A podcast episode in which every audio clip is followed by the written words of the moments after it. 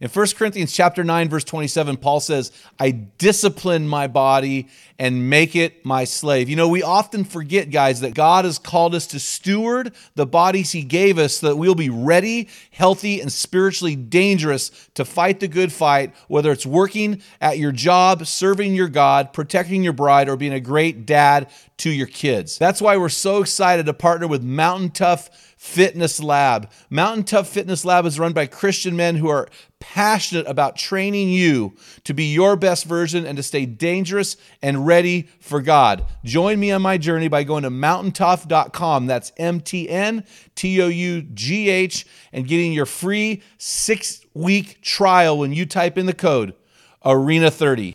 You won't be disappointed. Stay dangerous.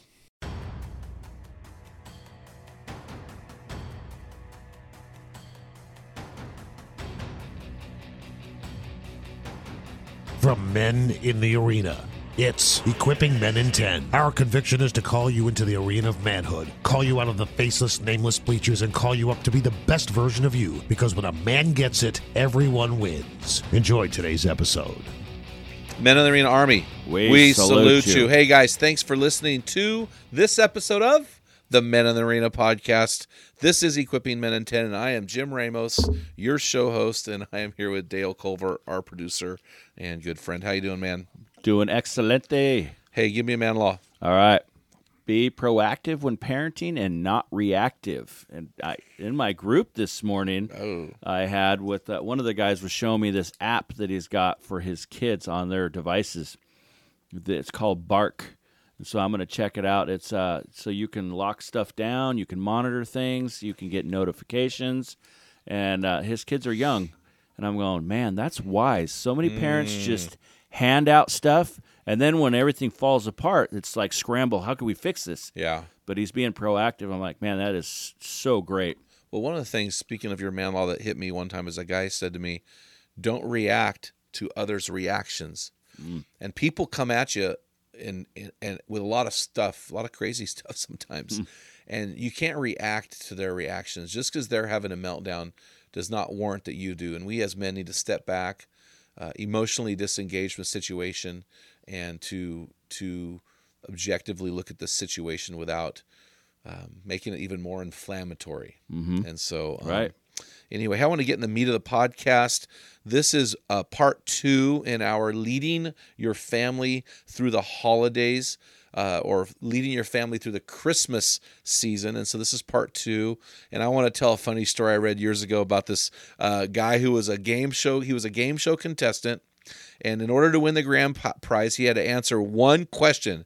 So the show host came on and said, "Hey, to be the today's champion, you just need to name two of Santa's reindeer." So can you do that, Dale? Uh huh. Give me Oh, two. you want me to do it? Yeah, give me two. Uh, Rudolph Okay. and Prancer. Okay. And So so this guy said. So this is funny. So this guy said. Uh, he's the this ex football player, young guy, cocky, standing up there, just you know, well built dude, and with a puffs out his chest, he smiles, sigh of relief because he knows the answer, and he says Rudolph, and the crowd goes crazy, and then he says and Olive. Silence in the crowd. Slowly, the studio audience began to mumble, and and they were dumbfounded that he said that. And the the uh, cont- the show host said, "Yes, we'll accept Rudolph as the correct answer, but you can you please explain Olive?" And he said, "Well, yeah." Very frustrated. This young guy said, "Yeah, yeah, you know the song." Rudolph the red-nosed reindeer had a very shiny nose, and if you ever saw it, you would even say it glows. Olive, the other reindeer, used to laugh and call him. I love that story, man. I love that story. But you know, it, it, it just like that guy was confused. There's a lot of confusion around Christmas. What is the true meaning of Christmas? I mean, I've got questions about Christmas. You know, uh, who is Saint Nicholas, and is he the same as Santa? Right? Do I say Merry Christmas or Happy Holidays? Do I tell my kids the truth about Santa or do I keep lying about his true identity and who's eating those dang cookies at night? But one of the things that's always stumped me is this, this is why do I have to give and receive presents for somebody else's birthday. I mean, that's a pretty sweet deal, right? Jesus has a birthday and I get the is presents. sweet deal. I think that's pretty awesome. Well, speaking of presents, I don't know if you know this, Dale, but the according to the National Retail Federation, Americans are projected to spend more money on gifts this year than they did even last year. Last year, according to a, a Gallup study, Americans spent $885 a person buying gifts. In other words, you spend $885, I spend $800. Heather, your wife spends $885, so between you you spend nearly 2000. So this year in 2019, listen to this, in 2019 on average, Americans are expected to spend $942 each on presents. That equals 1 trillion dollars nationwide this year Americans will spend on Christmas. 1 trillion. 1 trillion It's a lot. There's a lot of confusion out there with Christmas and the meaning of Christmas. And I want to go back to something that my son James did in eighth grade. I was very proud of him. He was in a classroom and he said Merry Christmas to the teacher. And the teacher said, You can't say Christmas. That's offensive. It's not all inclusive, you know, blah, blah, blah. Well, James, you know, you know James. If you want to get James to do something, just tell him he can't do it. so James rallied the entire student body of his middle school to make homemade signs that said "Keep Christ in Christmas," and they prayed to the signs on their Bible or their, they taped them to their their uh, their binders, and they walked around campus. And they taped them to their T-shirts. Well, it finally got so audacious that the dean of students got called uh, to make a decision. So James went to the office. The dean of students was in there, happened to be a believer and he sided with James and all of his kids. So they were told that yes, you can keep Christ in Christmas as long as it's student led. And so I thought that was really cool. But then I started thinking about this. Are we keeping Christ in Christmas? I think a lot of the men listening to this podcast are not much different than that middle school teacher. We have completely bought in to the commercialization of Christmas and we've neglected and forgotten about what the meaning of Christmas really is. If we look at the book of Luke, chapter 2, we read the Christmas story. I just want to take an expert excerpt out of that. Verses 9 through 12 says this, quote, and an angel of the Lord suddenly stood before the shepherds, and the glory of the Lord shone around them, and they were terribly frightened. But the angel said to them, Do not be afraid, for behold, I bring you good news and great of great joy, which will be for all people. For today in the city of David there has been born a Savior who is Christ the Lord. This will be a sign for you. You will find a baby wrapped in cloths and lying in a manger. That is what it's all about. It's about Jesus coming in the form of a baby to, born of a virgin to save the world from their sins. And as ador- as ordained spiritual leaders in our homes, men, we must fight to navigate our family through the murky waters waters of American Christmas. How you do it or fail to will make all the difference for generations. So again, my default Dale is always GTS it. GTS it. And you know what's funny? I can't GTS it. I'm actually Yahooing it. So apparently I have Yahoo now or something, but I, I like GTS it. It sounds better. Google that stuff, baby. So I Googled, I Googled keep Christ in Christmas. And I had all of these articles come up, and one of them was simply, uh, how you know how it's called "How to Keep Christ in Christmas."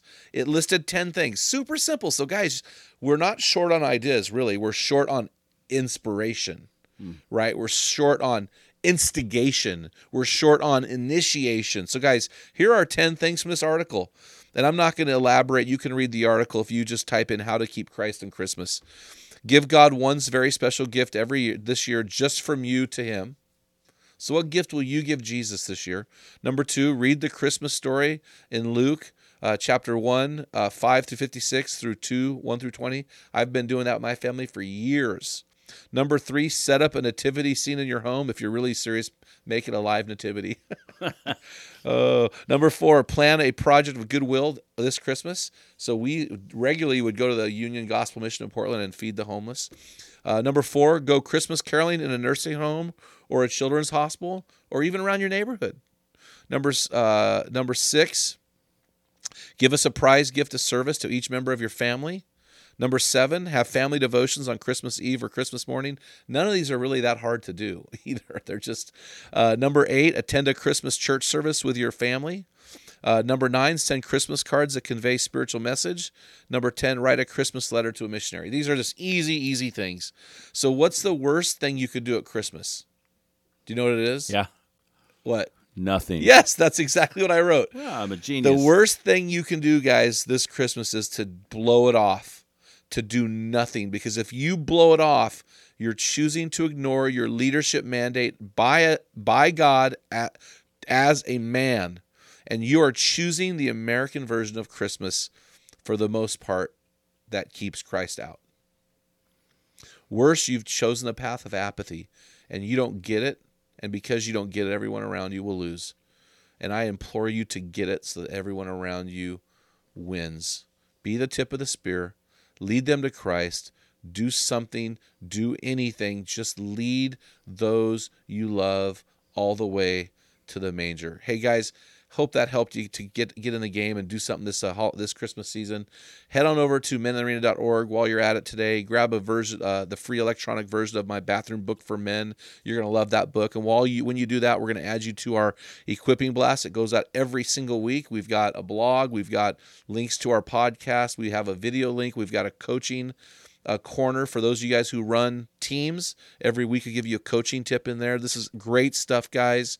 Uh, great stuff. You'll love it. So make sure you check that out. And also check out menarena.org and see how you can become a financial champion with this great ministry championing the cause of men and helping them become their best version.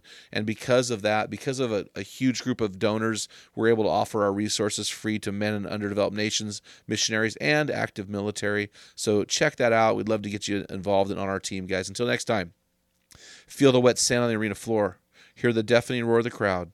Taste the sweetness of victory. Smell the stench of battle. Get in the game. Get dirty. Grind it out. Lead your family to the manger. And be a man. Equipping Men in 10 from Men in the Arena. If you hunger to be your best version, join us with thousands of men from around the world in one of our Men in the Arena forums. Join the forums on either Facebook or on the website at meninthearena.org. While you're on our website, remember to pick up your free electronic version of Jim's bathroom book for men, The Field Guide. Thank you for listening to this episode of Equipping Men in 10 from Men in the Arena. Remember, when a man gets it, everyone wins. What type of dad are you? Guys, in my 35 years of ministry, I've noticed that guys basically fall into two categories. And in those categories, there are four types of dad or four phases that you pass through as a dad. We just dropped an amazing quiz to help you discover what type of dad you are, find out what type of father you are, and get our custom resources fit to meet the needs and the questions you are asking. Head on over to menarena.org, join 20,000 men from around the world and find out the type of dad you are.